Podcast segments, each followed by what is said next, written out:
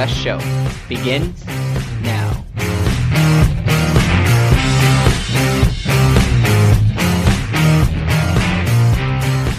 We're live. Um, got a mixed show. I don't know if there's the start might we might start slow, but it's exciting at the end. So stay for the end. Uh, first, let's start off with shout outs. Xavier, what do you have for a shout out now that your computer's working? Finally, I always struggle with this tech stuff. That's why I got you guys here for. So, um, as always, like And many, so you can do homework during the show. not today. We're we're scratching any homework. Homework Plugging doesn't exist. a exist. USB to your computer is intense tech.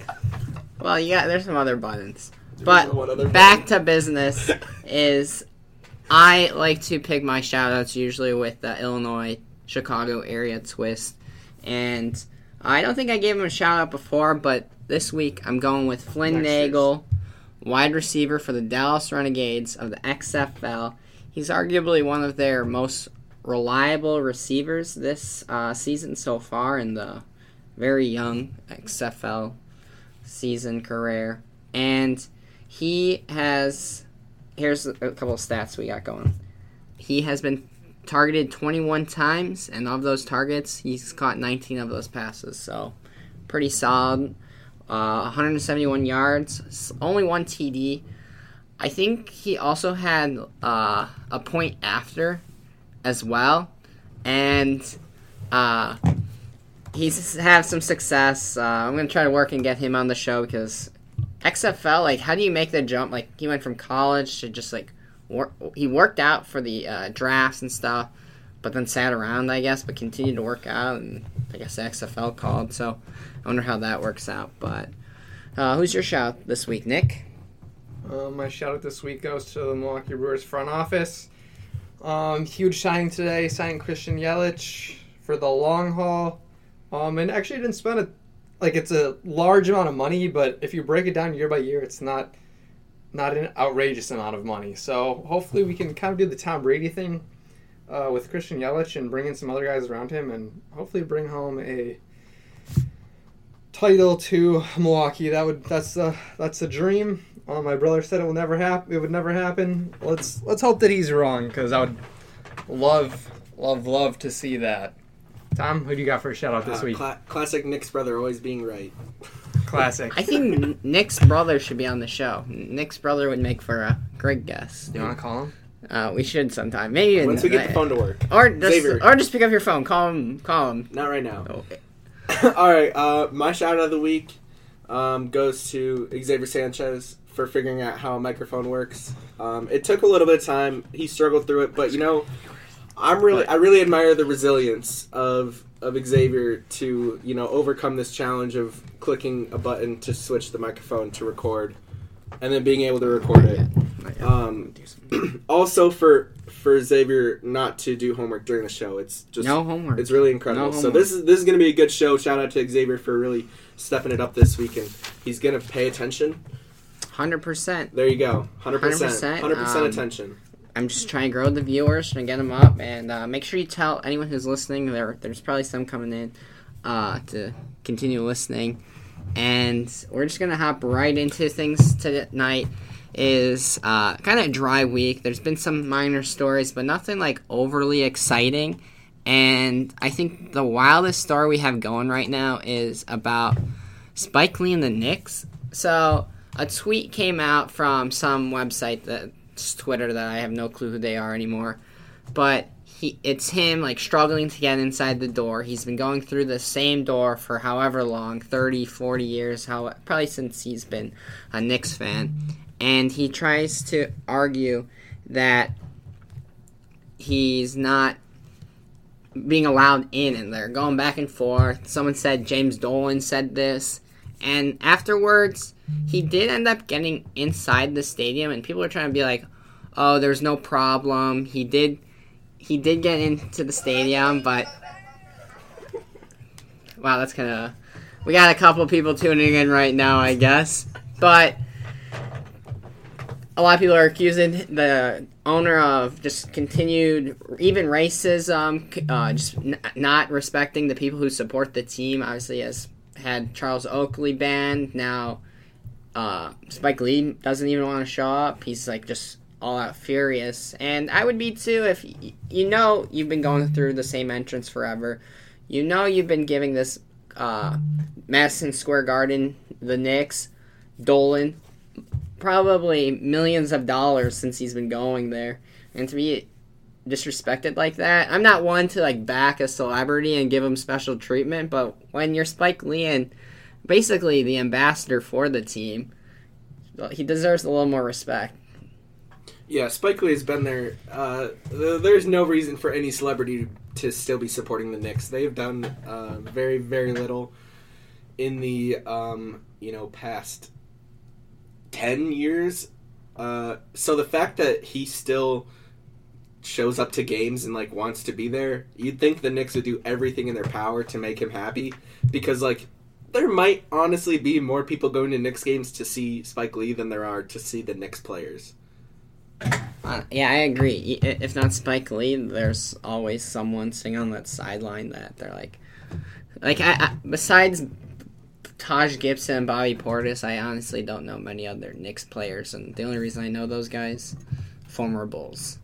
The way I look at it is, it's fine if you want to take that the entrance away, but you need to like let them know like a week in advance. It can't just be like the night of like, oh Yeah. yeah, you can't use this anymore. Yeah. You need to be like, okay, I wonder did what did they have any like rational reasoning for it or anything, or is this kind of they switched up tactics? yeah. As far as I know, all they said is you're not like an employee, so you can't use this. If he's been using it for years, that's just like the Knicks are terribly mismanaged, and everything they do is wrong. They put out like a press release saying that Here's the press release yeah. for you. Uh, the idea that Spike Lee is a victim because we have repeatedly asked him to not use our employee entrance and instead use a dedicated VIP entrance, which is used by every other celebrity who enters the garden, is laughable. It's disappointing that Spike would create this false controversy to perpetuate drama. He is welcome to come to the garden anytime via the VIP or general entrance, just not through our employee entrance, which is what he and Jim agreed to last night when they shook hands. So this came out that night, like, uh, like the day after. So I'm conf- like, they said they agreed to this, but it sounds like after the fact. So like, they Like gave that also never the like the pictures. Uh, Spike came out I think today or maybe yesterday and said that they didn't even talk. Like Dolan just shook hand. Like they shook hands for like one second. Someone sniped a picture of it, and then the Knicks just posted on Twitter saying that they were like cool, even though Spike now Spike's even more furious It's so weird because he's like I was set up. We never talked about it. it does look pretty sad. It, it looks so weird seeing like the most zoomed in photo on like a team's social media. Like, Yeah. there's It looks there- like it was made in Microsoft Paint. Yeah, like you know how many professional photographers they they like have. hire and have on court like around the stadium all the time. and I- the Knicks have a bad track record to begin with, so it's hard to even be in their corner for this I situation. mean, the Goodyear blimp has better pictures than that. They're gonna be real. But yeah, uh, just the way they like are phrasing things. This is a pretty extreme PR uh, statement if I've ever seen one myself. The Knicks are just a PR nightmare in general, though. Honestly, they probably use their PR to social media more than any other team. There seems to be one coming out like every other day. yeah. It, when you got an owner that is very power hungry, problems arise, and now the PR people are stuck trying to put Uh, out. I saw on social media someone fires should up. give him uh, the Donald Sterling treatment and just kick him out as soon as possible. Because once they found out the like kind of harassment Donald Sterling was doing, they got him out of the team within weeks, days even. But I, I saw something like over the past, uh, however many years Spike Lee has been going to games. He's like funding their team at this point. Like they're making so much money off of him, like paying to be at all these games, like getting the tickets he has, and the like. If they like ban him, then they. I mean, like I said, there's so many people that are going to those games because like they know celebrities are going to be there and they can see Spike Lee or something there's not much on court happening except for whoever the team the Knicks are playing. Like the Knicks themselves are probably the bottom tier of like who's being who people want to see at the games. It's opponents and it's who else like what celebrities show up. I mean, it's when not the, the Knicks. when the Knicks are fun, or when the Knicks are good, it's fun to like watch the crowd of people come in that are celebrities because they get a ton. When they're bad, nobody except Spike shows up. He's like the one Yeah. diehard guy Yeah. that they got. Where even if they're bad, he'll show He's up. been there the entire time. if he so, wants like, why to would use you? the employee entrance, you just have to let him. Yeah. Or at least And, give him like, a heads really up, like I how- said before. How like difficult it is it is it to just keep letting let him keep doing that? Like, Yeah. is it really causing that much of an issue that he Yeah. How I don't how much of a, a possible inconvenience could this? Be? Like be? at this point he's basically an employee, but like you don't have to pay him. Like He's he's, paying, paying you, you. Yeah, and exactly. He should have that access because he's been there for so No. long. He's Yeah, been there no, longer I- than most most of their employees have. So I completely agree. So, um, on to us a little bit more elsewhere in the NBA is, um, I'm bringing back the Sanchez stat, and this week I saw a graphic that was posted to social media that shows 30 points per game in a month for the Celtics at like all time. Uh, Tatum just had the the graphic brought, was brought up because Tatum just averaged 20 or 30 points per game for the February month. Mhm. Before him, John Havlicek did it in 72. Paul Pierce has done it twice. Larry Bird has done it six times. And it's still crazy to think Isaiah Thomas has done it three times for this team. And Isaiah Thomas bounces back from team to team, and we have yet to, like, is he even on a team? Do you know? no, because he, he He was was just part of that trade and then waived right away. But you you gotta think he is valuable somewhere in this league, because there's so many like random bench guys that I feel he deserves Yeah, a but better part, spot. part of it is that you have to pay Isaiah The Thomas that- for the name Isaiah did. Thomas on Yeah. top of like what he's bringing you. Whereas That's if you tough. if you have a bench guy that you you aren't going to give many minutes to, you can pay him a lot less than you would have to pay Isaiah Thomas to be that bench guy. That's what stinks. And he's 31 years old. That's not Sure, young by any he's not necessarily- he That's really true. he hasn't necessarily been the same since he had that hip injury and like carried the team in the playoffs back. I don't remember what year that so was. So what we're saying years ago. is the Celtics are to blame for these last couple of years. No, he just hasn't been the same player. That's not to blame the Celtics. It's just to say that, like, I don't know, people, people, people have decreasing talent when they're get when they get older. Hmm. And he was always up against a lot more opposite, like a lot. He was already having more difficulty the, just based on his size. He was going to have a lot more to overcome. So he's probably going to decrease faster in talent when he gets older because what he was using was his speed, and if you're slowing down, you don't have like strength or or like height to to kind of balance that out. Uh, definitely, I agree.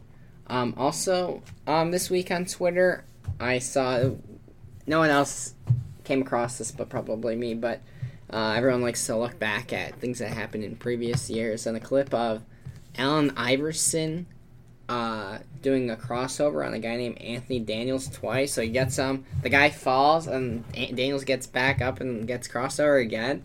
I think this might be the funniest tweet in uh, NBA this week. Is I'll never forget how wet and slippery the floor was in Philly that day. Tries to like pretend like it wasn't Allen Iverson's great skill that got him uh, crossed over. But yeah, Do you think AI could cross you, Alpex? AI would I would actually break my legs and my literally break your knees ankles. and ankles. I might, you know, I don't know how many people get paralyzed by being crossed over, but it might happen. It might happen. I might hit the floor hard. Um, but also, um, you had a discussion topic for NBA that you're thinking of. A lot of great young stars in this game: Zion Williamson, Trae Young, uh, Luka Doncic, and there's one more that you brought up. Oh, Ja Morant. Yep. What, what, what were you thinking on that one? See, see how he added Luka Doncic because he wants to choose Luka Doncic, but that wasn't part of the. Yeah, that wasn't part of the original Nah, there's thing I still was plenty going of others. There's plenty of good guys. Um, um, I guess my question for you guys: some some serious rising stars this this year in the league. Who would you rather have in the long term future? Would you rather take Ja Morant or would you rather take Trae Young? Ja Morant, Trae Young. Honestly, this, this is a tough one for me. All right, I, I I'll like go, Tom to go first. I'll go Tom's been kind of quiet this but week. I'm but I'm like I'm not going to give you the answer you want or any answer that you would appreciate because hmm. Thanks for that. because my basketball analytics mind tells me that like it's completely dependent on which like what your the rest of the team is. I would take Ja Morant probably because I think he can create more and is more like I don't know like explosive. Um, whereas both both can pass like extremely well, so that's gonna happen either way. Trae Young is more of a shooter. Ja Morant is more of like a slasher, score in the paint. Um, and I tend to think guys when I when I think of that, like, I mean, if you're looking at the extremes of both of those, I think Steph Curry is like the Trae Young shooter that can pass, and I think Kyrie is the you know slasher, scoring the paint guy that can pass, um, like Ja Morant. And I would take uh, Ja because I think that's going to be more beneficial. He's going to be able to fit into more teams. Um, I think he's just going to like fit well into a, a lot of different team um, dynamics rather than what Trae Young can do. I think both, I mean, would be good, but I guess it would, to me, it would depend on what the rest of your team looks like and what you're like, what kind of you're trying to build. But I'm gonna, because I have to choose one, I'm gonna pick Ja Morant. I think that's fair. X. Um, I really don't want. I, I kind of want to pick the same, but I really think both these guys, like Trae Young, scores just a lot more. But I, I've always been a fan of guys that like slice and dice, as Tom uses the word, uh, dash Slasher. slasher slasher. Uh, but a lot of what they've done this season so far, um, pretty somewhat compatible.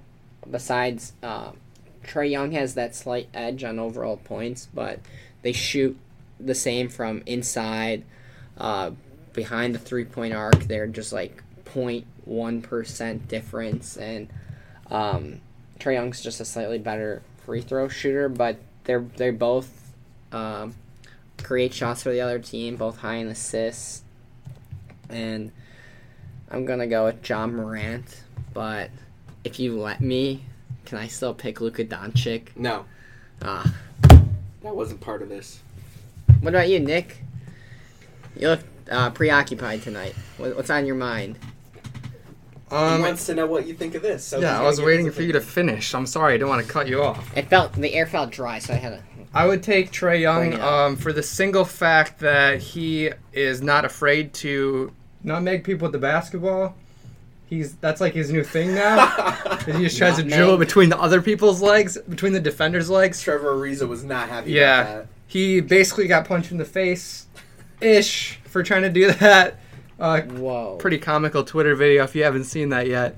um, we might have to pick based on new reasons. I've just come across both of their real names. Um, also, Ice Trae, good nickname. Yeah, I Um, like that nickname. I've heard it recently. I think it's good. Uh, Trae Young's name is Rayford Trae Young. Interesting name. You don't hear like why don't we call him Ray? You don't know many Rays, We basically do by calling him Trae. That's um, but that's almost the exact. let's call thing. him Ray. Uh, but Ja Morant, Demetris Jamel Morant. Mhm. Um, he, he goes by Jam, obviously Jam, Jamel, but I wonder if he was ever called TJ Morant. He doesn't seem like a TJ to me. Okay, I don't know Uh, about you, but, I mean, if you if you I like that name, Demetris. If you watch this stuff, like in the tournament last year, he got called. They anytime they used his name, they would use Demetrius because that's like his official name. yeah. So he got called that a lot last year. Um, I also will pick uh, Ja Morant because we gotta love those mid-major schools. You'd call that school Murray Yeah. State a mid-major. Mid-major. So that's another likable reason. You always gotta root for the underdog. You Trae realize- Young went to Oklahoma, big name. You realize you asked Nick what his opinion was, and then you basically just cut right back into it to talk about their names. He paused. Uh, Oh, I didn't Pause. pause. You cut me off. You said, "Wait, I just saw something." Yeah, you said Oh. I just reconsidered based on their names. I feel bad. Back to you, You Nick. should feel bad. Thanks. Thanks Tell for throwing more. Thanks for throwing it back to me. I'm gonna throw it back to you. Oh, back to me. Well, look what I got. Some more facts. But before we go to those, let us know what you think on Ja versus Trae. I just, I just, I just gave you X. No, I want to hear it again. Like a quick, like one sentence thing on the discussion. I said they're both extremely talented, but I would take Trae Young because he's not afraid to dribble between the defender's Oh, legs. You want? Nick likes the nutmeg. Yeah. Nick, Nick's a cook in the kitchen every now and then. Cook or a b- baker? What would you say? Xavier, is this really part of the? You want this to be part of the show? Yeah, why not? All right, Cooking or baking? cooking or baking? Trae. Young, nutmeg. He's cooking. All right, so let's get moving here. Chef Curry. the next. Any other NBA thoughts you guys have going forward besides the Bulls are atrocious organization that continue to not play their best players? Um, did you guys hear about this? Um, this week, a report came out that uh, they've had like an injury bug, like everyone's been hurt, but um, Ricky O'Donnell from SB Nation wrote a story about just like players wanting to play, the coach not playing them, and there's just been this tension within the group. Here's a quick little note from what he wrote here. Is give me a second as I pull it up. Um, no, I can't find it. Just basically is these guys. Okay, Zach and Lauri have been wanting to play 82 games all season, and um, Coby and Hutchison's been pl- pushed to play while hurt. You don't ever want to see guys that are young who like there's talent there, but why why even waste them when the season's pretty much trash? And these guys are willing to play. Um, and a lot of people are now demanding the team does injuries aren't bad luck. There's an organizational failure because of an outdated mindset, and they must fire Paxson and I hope that happens. And they're already saying the Bulls might go for Presti from the Oklahoma Thunder, who has a great track record. Um, one that just reminded me of maybe my favorite thing to happen in all of sports this year. Uh, Jim Boylen called a timeout during a layup. Um, and so his team made a layup and it didn't count because he called a timeout while he was shooting, and that's just fantastic, amazing. I can't The Andy believe Reid of basketball. I can't believe this guy. That you can't use him when the game's over. I can't believe this guy coached under Gregg Popovich for all those years and has been this incompetent to run a basketball team. Incompetent. He that would be a good drop. Oh, I should He- try to get that. He calls timeouts with 10 seconds down like 15 points on a nightly basis. It's not funny anymore. Just end it. Like you're putting the team through torture. They go out there trying to win even with the little coaching that you've done. I last year, what we should have known right away when these guys were running basically suicides in practice every night. Like conditioning you do every so often, not it's not the same as if you're a high school team. Just madness. But I think that nothing else really this week going on. Uh, it's going to be an exciting couple weeks in basketball as the tournament cha- uh, uh, conference tournaments happen and then the seedings start to Yep. pan out. Conference tournaments next week. The brackets come out. The March Madness begins the week after that. Should be a big week for Who's us. Who's going to win the Big Ten? It's up in. I mean, it could be. any- Yeah. A lot of good teams. Maryland, Literally anyone could win. Illinois. If the Badgers went out, they're the one seed, which Mich- is crazy way. because they're not that good. Because like last week they were the five seed. Yep. Yeah, no, Um, it, it, it looks like a good uh, competition coming forward. Yeah. I, I like I like a lot of the teams. I think a lot of different teams won at different times. the this Big Ten is definitely going to be the best, the best one to watch because all the teams are so even. yeah. But that being said, there's plenty of other great matchups that are going to happen. And anytime basketball's on during the day, during the weekday, like during the day, during the weekday, Yeah. does that make sense? Yep. Um, that's always great. So I'm very excited. Don't skip pumped. our movie class to watch basketball. Sounds like the perfect class to skip. You can No. watch the movie later.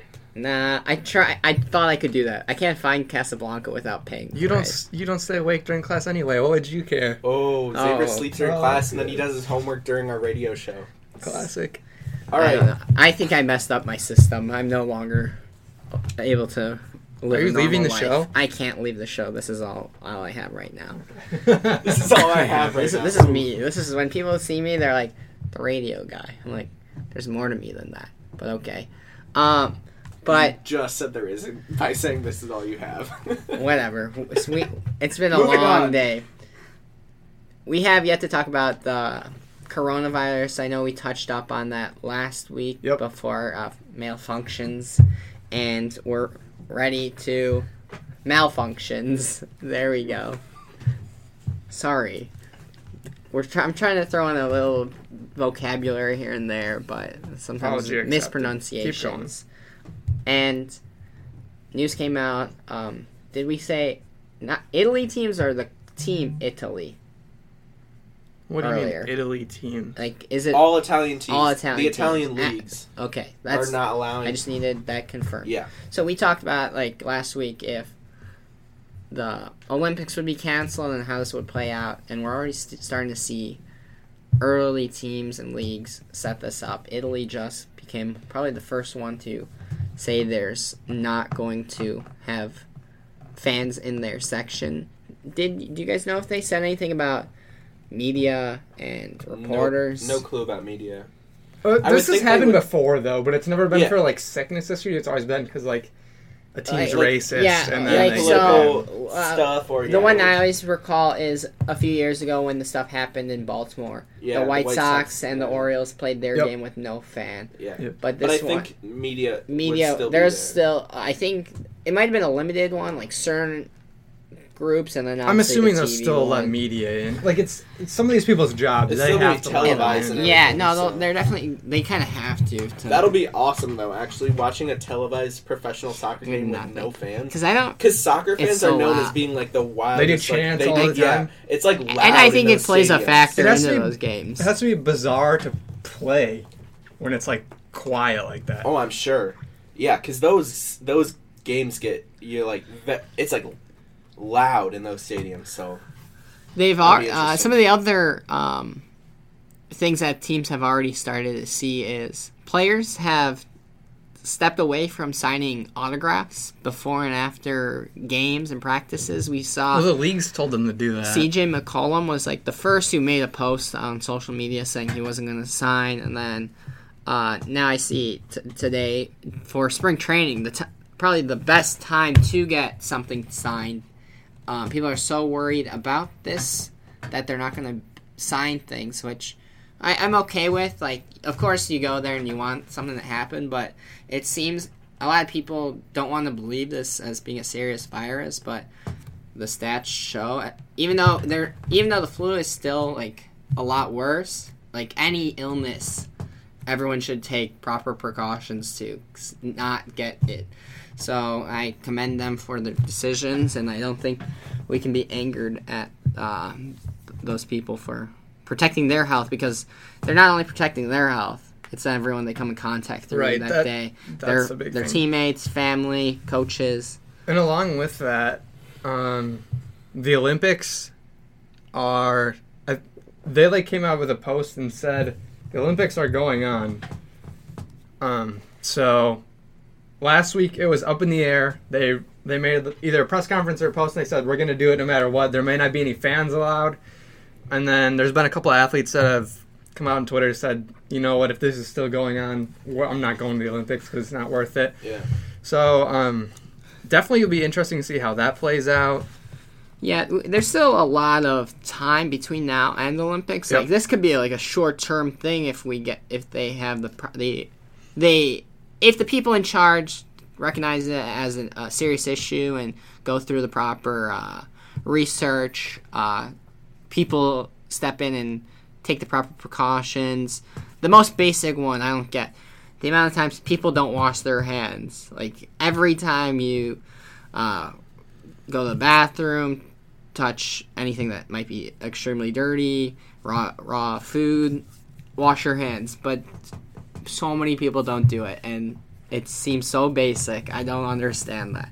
So I, I if if people recognize it as serious, this could become a short term thing. But if it gets close to the Olympics, I wonder how late will they decide? Like, will it be like a week or two before the Olympics, and then they realize when are they not. supposed to start? I think usually end of July, August is oh, usually. really? It's that late? Yeah. I thought it it's, was it's like later. June. I'm pretty sure it's later in the summer. Dang. Okay. But yeah, it, it would be crazy to see them because originally they were talking about canceling them, and we were talking last week Yeah. about how it's happened before, but it would be crazy in our lifetimes to have it happen. Yeah. Have the Olympics just not happen, and to have it not happen for like an illness related thing Yeah. would be something too. Yeah, because we thought you said last time the last were canceled during World War II. Yeah. Yep. Otherwise, they've gone on.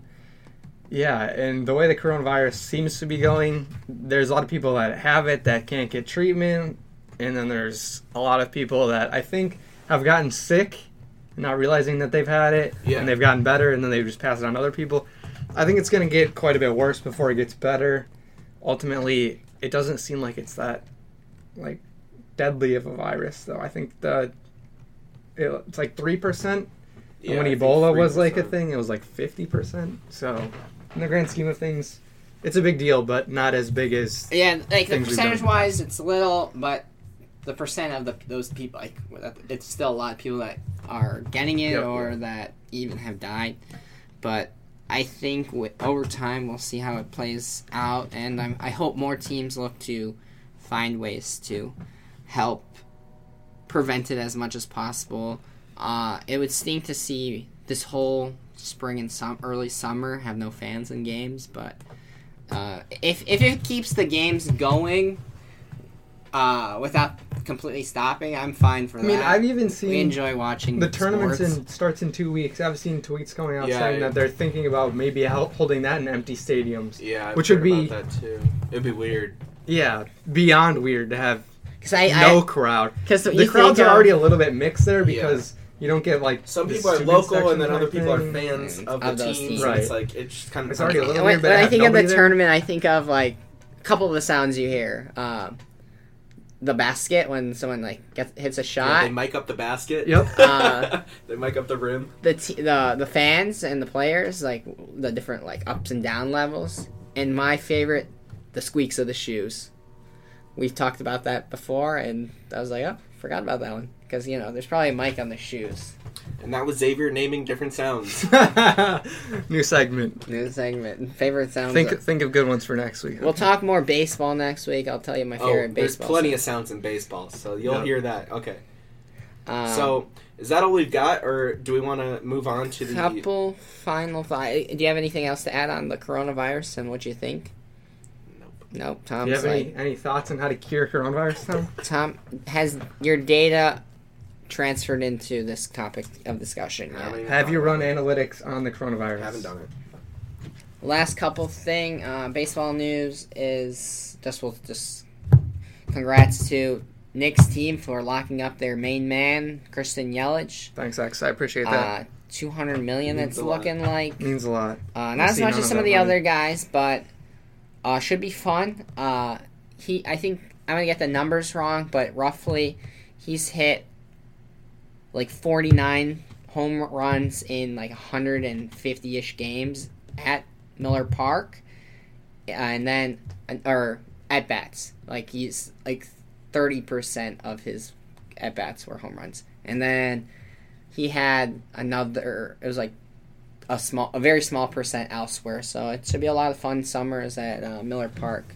Maybe I'll have to make the drive up. Would you recommend? Would recommend X. We'll- Remember when we talked about doing that for And spring Nick break ditched last us? year, and then Xavier Oh, said that I was have to me. go home, Yeah. and we didn't get to go. Yeah, remember when we went to a baseball game, Tom, and Nick didn't want to go? I had to work. I think that's different. It was different. Were you working over spring break? No, I don't He was- remember what I I was think he doing. said he was looking for jobs. I was doing something. Oh yeah, no, I because I had like Okay, we're gonna move on. oh, okay, whatever. Um, but I think that rails. concludes up this uh this show today. It's kind of a wild if one. If anyone actually listened to this, they are Um, they are blessed. one or two people, We I went think. all over the place here. But uh, just briefly, I w- we're gonna do a quick little t- discussion. We had our one of our bigger interviews with Barstool What do you mean Big. one of our bigger? It's the biggest interview I we've know. had. I, I like. By far. I don't want to disrespect the others, but all We're right. not, but they understand that Big Cat I think is so. by far the biggest. Okay. Biggest following for sure. Yeah, I was looking. Uh, um, he's at like nine hundred sixty thousand on Twitter and another five hundred plus on Instagram. Uh, insane to and has the biggest sports entertainment news podcast, and t- for him to talk to us was pretty exciting deal, and I'm glad it happened. And I guess we should share any thoughts on you. You were in there with me. Uh, Sadly, Tom wasn't there, but he listened to it. Any Way to rub it in, thoughts? X. I know it hurts. Like to balance being He ex- smiled when he said that, but then he said it hurts. Yeah. It I'll hurt. believe you, whatever. It hurts like being excited for something, and then like feeling bad at the Xavier same time. watched me listen to it, and I was like rocking back and forth, and like I was so excited and so mad at the same time. It's a great interview. So, Yep. should we just get to the interview? I think people Let's- are dying to hear it. Yep. Yeah, we'll just play it right now. So enjoy this conversation with Barstool Big Cat. Some call him Dan Cat, some know him as Dad Cat, but most of you know him as Barstool Big Cat. Welcome to our Loras radio show. Thanks for coming on. Thanks, guys. Appreciate it. Appreciate it a lot. We're huge fans. We we never thought this moment would happen. We're For just real. super excited for it, and I think a lot of people, a lot of people didn't believe me, but now now they're gonna be believers. Well, I was actually talking to Brandon Walker because he was doing uh, walk the line in here before before I got in here, and I actually like this is actually something that I'm I've reached a point in my career that I actually want to do more of this, where it's like you know talk to podcasts, people who are trying to come up uh, in radio, podcasts, whatever it may be, because I know that I was sitting in your guys' seat at one point, uh, trying to kind of make it make a name for myself as well. So I'm happy to do it, and I'm happy to be talking to you guys. Uh, we we're gonna start with our first question. Have you even ever heard of Loras College? Yes, yes, I have. I have. Although you guys need to get a Division One basketball team and get into the tournament, and then everyone will really know about it.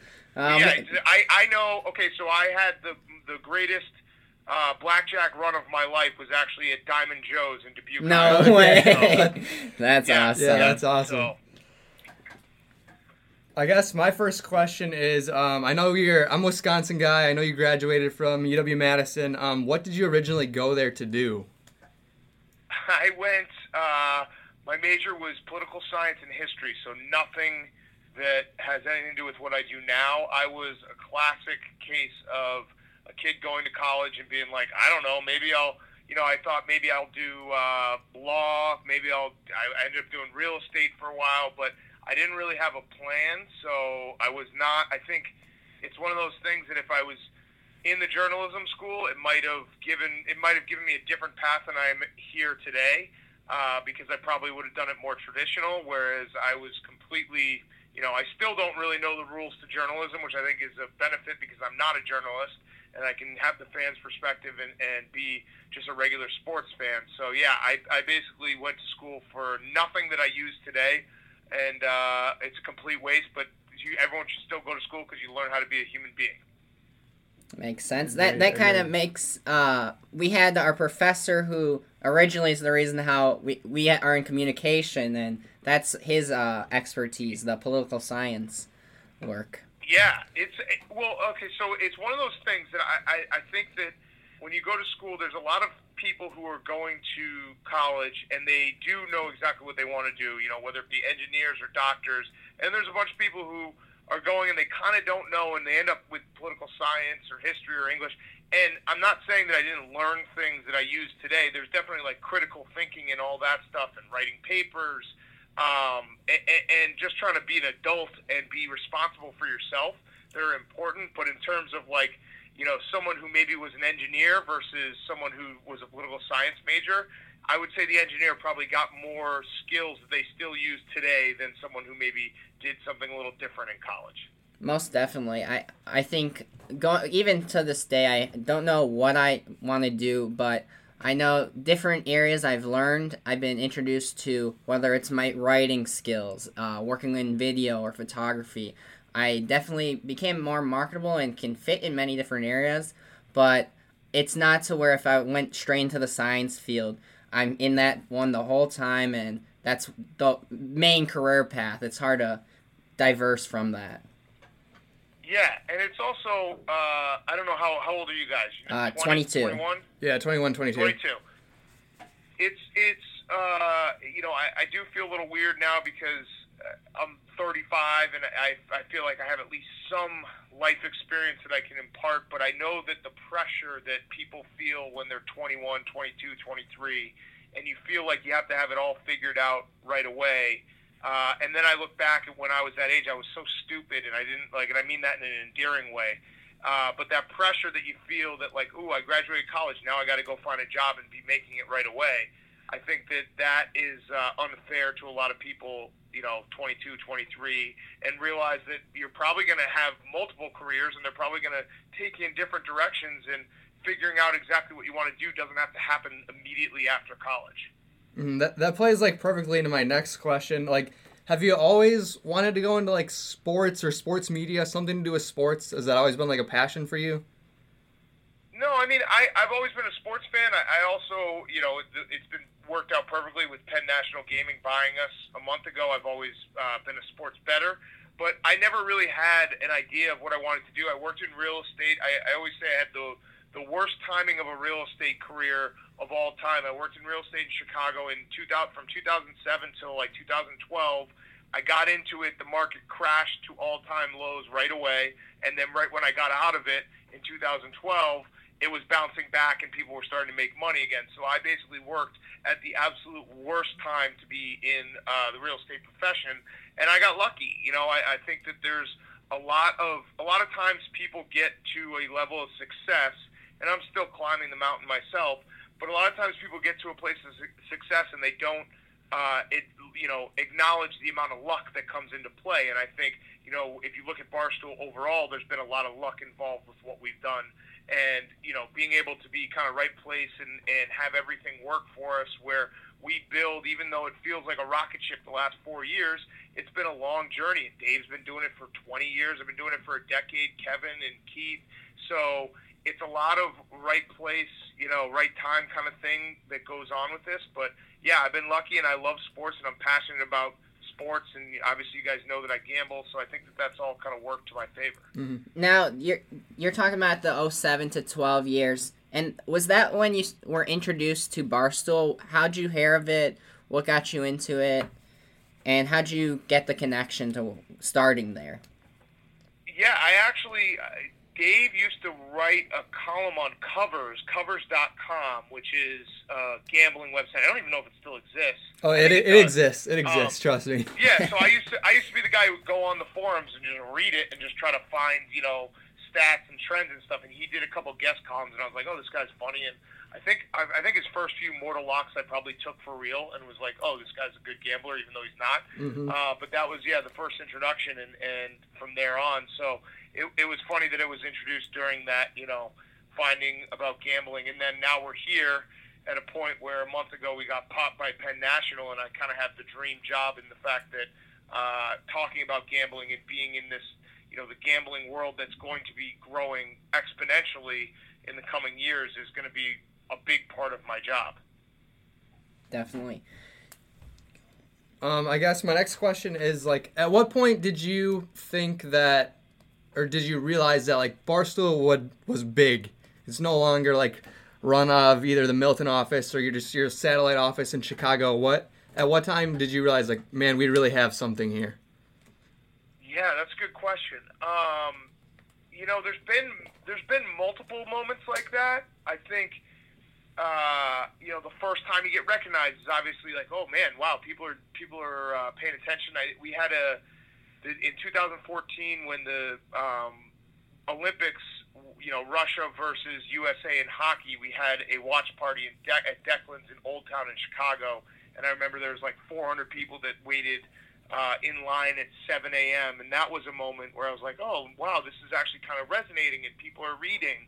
Uh, so every single little moment like that, you know, the Blackhawks winning a Stanley Cup in, in 13 and 15 and, and being around those championship teams. I think the, the first real, real moment, though, was when the Peter Chernin investment came along. And it was a moment where Dave had dinner with Kevin and I in New York. It was actually, I remember it very vividly because it was the night that Jake Arrieta threw a no hitter against the Dodgers, I want to say. And because I remember I watched that in a hotel room and I didn't have DVR and I was so mad because I couldn't get any of the clips. But, uh, that that was the night that he told us that this could be a possibility, and I think that was when I first realized, oh man, like this is bigger than I thought, and there are people outside of our little bubble that are taking you know notice to this. But on the flip side, there's been many times where I've been humbled, and we've been humbled, and you know, going out. Dave and I went out with Hank to LA. Uh, I think it was 2014 to pitch the rundown to like HBO, Comedy Central, Starz, all these places. I don't think we got a single call back. I don't even think our agent called us back at that time because they're like, these guys are duds. so there's been a lot of those moments too, and it's been fun to watch the whole journey. Now, when I when I think of this long path that Barstool has been on, I I've been following quite a while. I always watch all the YouTube clips, read the blogs, podcasts, and some of my favorite stuff. Actually, some of your earliest videos, the Shedd Aquarium one, the Windy City Thunderbolts, uh, the Sky Games. I think those are some of the funniest things King ever. Richard's Fair.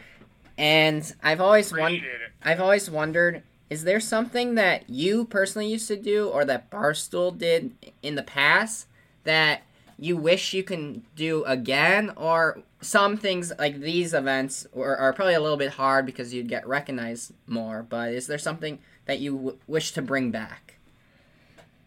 Great question again. Um, you know that that like those videos, I agree with you. I look back at them, and, and it's funny because I think there's also we see everything with the nostalgia, and you know people who've been watching us for a really long time and been with us through the journey see it in a nostalgia point of view because. If you remember some of those videos at the time, people were like, "These stink." And sometimes Dave and I, I think when we went out to LA for a couple videos, I remember Some of the hockey I ones. The Rocky, yeah, it, but the Rocky remake we made, and there was another video we made now, out in LA. People were like, "This isn't funny."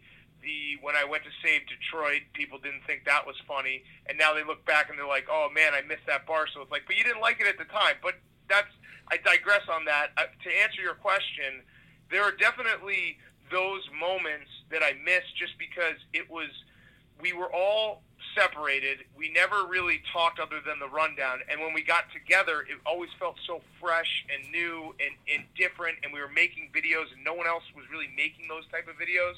So that's kind of a moment in time I don't think we'd ever be able to recapture. But for one specific thing, I do, and I've, I've thrown this out there to, to Dave, to Feitelberg, and to Kevin. I want to go back and compete in the Toboggan Championship in Maine. I want to do that one more time. I think that was fun, and that would be a fun, like, nostalgia one that we could do that I think people would really enjoy if we got back in those uh, skin tight suits and tried to go down whatever that hill was in the middle of February in, like, northern Maine. Yeah, yeah. Actually, yesterday we were just talking about uh, the Winter Olympics and some of those winter sports that are a little bit goofy, but would be fun to rewatch, and that was Yeah. similar. Uh, now, Yeah. obviously, many of the people that are going to be tuning in best know you for your podcast. Pardon my take, PMT. First off, we want to congratulate you on your, we'll say, one year anniversary of the show, Yep. and. Yep. Yeah, because we started on a leap day, so yeah, I appreciate that. And to start off, uh, there's been a multitude of guests from sports, entertainment, comedy. Is whether it's been PMT or even the corp interviews that you've done. Is there one that you just automatically love and even has you even re-listening to it? Uh, so I think when I, when I think about like my the best guests or the guests that I most are you know fond about is that the guys or the or the girls who are guests on PMT and they become friends and they become recurring guests in true form. So when I when I say that, I think of like the first time we had Joe Buck on, and that was a, a seminal moment where people were, would respond and say, "I can't believe I like Joe Buck now." It's like, wow, I think we have something here, and Joe has become a friend, and he comes on, you know, once or twice a year, and it's always a good time. Blake Bortles is another one, or Blake Griffin, where it's even it becomes less an interview straight up and more just kind of, you know, sitting around and chopping it up, and it feels like they're almost part of the show. I think I always look at those as my favorites. Um, and then in terms of like one-offs that I don't know if they'll ever be back on, Stone Cold Steve Austin was obviously a thrill because I, I love Stone Cold Steve Austin. Um, and I, I, you know, I'm trying to think of who else was was up there. I mean, there's been there's been a lot of great interviews, and it's I do really feel blessed that I had opportunity to talk to a lot of people that either I watched as a kid or I'm fans of now, and be able to have honest conversations with them and hopefully have interviews that are a little different than they do everywhere else in every other type of media. And that's really my goal when we interview someone. We want it to be different than the interview they just came from or the interview they're about to go to. Yeah, um, going off that, like you, you said you interview interviewing people that you uh, grew up watching as a child and had like admiration for. Do you guys get nervous uh, before any interviews anymore? Because you you've interviewed people from all walks of life, uh, movie Yeah. stars to the top sports stars to I mean, all over. Yeah, it's uh, you know th- there are definitely a few that will happen. is that the nerves have changed. So it used to be nervous, like I would actually get nervous because it was oh my gosh, I can't believe I'm going to interview so and so, you know this person, or you know like we interviewed Scott Van Pelt. It's like oh my gosh, I love Scott Van Pelt. Now the nerves are a little different. It's more like this might be my one chance, and I don't want to screw it up. So for example, the Adam Sandler uh, uh, interview in December. That was like, okay, I'm not nervous to meet Adam Sandler, but I am nervous that I know that I have 30 minutes and I have to make it memorable, and we have to perform to a level that everyone listening will enjoy. Because if you screw up an interview like that, it's going to really be disappointing for not only yourself, but for all the fans that listen. So that type of nerves still play a factor into the bigger name interviews we do. Honestly, that's the same boat with us today. We've had a range of guests, and we're currently recording this on like three different recording devices, just in case one fails. Yeah. We've That- been there. Listen, that's smart. You guys are ahead of the game. We've we've done interviews. You know, we interviewed uh, Coach Ditka at his restaurant in Chicago, and the microphone just stopped working halfway through, and we had to use like the mic from the camera, which you can basically hear people bussing tables behind us. So that happens, and uh, there's nothing worse. That actually happened with the J.J. Watt interview. Uh, the first one, we were nervous for that because it was obviously a big culmination of a storyline for us. And uh, the mic, we hired we hired all the professionals, the correct professionals, and even with all that, it sounded terrible. And I, you know, it's one of those things that just happens, and uh, it's it's really really frustrating when it happens. But it also, it, you know, if if your fans know that you're just as frustrated as they are, I think you get a, away with a little bit more because you wear it and you tell everyone, look, I'm I'm more mad than you, so you know this is what it is, and we'll try to get better. Definitely. Um, with any in sports, they have pregame rituals, postgame things. Um, with your podcasting, I want to know: is there something that you tend to do, or you do it as a group, bet- before or after each podcast? Huh. Uh, I mean, in the football season, so our schedule changes. So it's obviously we tape Tuesday, Thursday, Sunday. Uh, during the off football season, we're usually tape around you know five o'clock, six o'clock, and then it you know release it later that night or early that next morning. In football season, because the games are on so late, Thursday night, Sunday night, we'll be in the office till one, two in the morning. So for those nights, we'll usually get some smelling salts going, couple Red Bulls, maybe get yourself pumped up. Uh, but that's really the only ritual is smelling salt. And I know we do it as kind of a joke, but it also we kind of need it because if you watch football all weekend long and then you have to record a podcast at one in the morning on Sunday night, it, it definitely wears down wears you down. And by like week 12, 13, you're trying to do anything you can to try to get up to that level. Definitely. I think of any time I eat a little bit too much after on a long weekend. By by Sunday, I'm sleepy, ready to crash, but there's still that Sunday night homework I got to finish. Listen, I the one thing that I you know that, that I, I love my job more than anything, and I really am lucky and, and and love doing it every single day. But there is like that feeling of I really kind of sometimes wish I could watch a Sunday night football game at home and just go to sleep right after. Uh, I wouldn't trade it for the world, but there are definitely those times where it's like I, I kind of wish I could just like you know crawl into my bed after a Sunday night football game and just have a relaxing Sunday. So that is the one thing that we really do have to sacrifice when it comes to football season. Uh, we're pretty much closing in on the last couple questions. These are kind of just random thoughts I've had.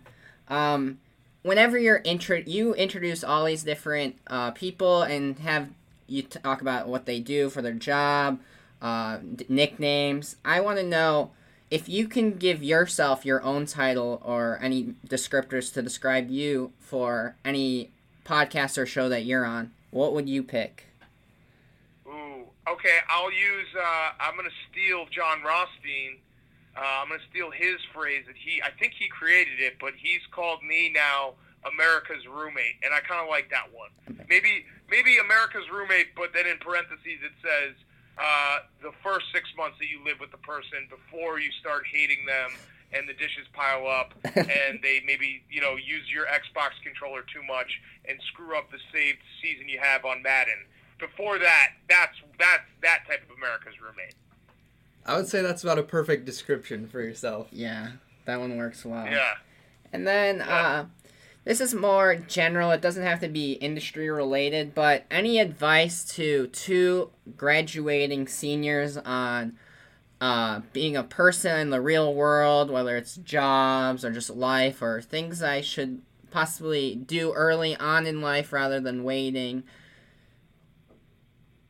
Yeah, yeah. So I have a few things. I mean, one is networking is always like it, it seems like a chore, but a lot of times, you know, who you know and who you've met always helps you somewhere down the line. And more than that, it's it's uh, you know, if you have a job and you leave the job, leaving on good terms, making connections that you know, not burning bridges. I think that's very very important in life because you never know when you're going to come back around with someone else. And then uh, you know, when you graduate and you're in your early 20s, like I was talking about at the beginning of this interview, not taking yourself too seriously and realizing that you got a lot, a lot of life in front of you, and not everything has to be super important.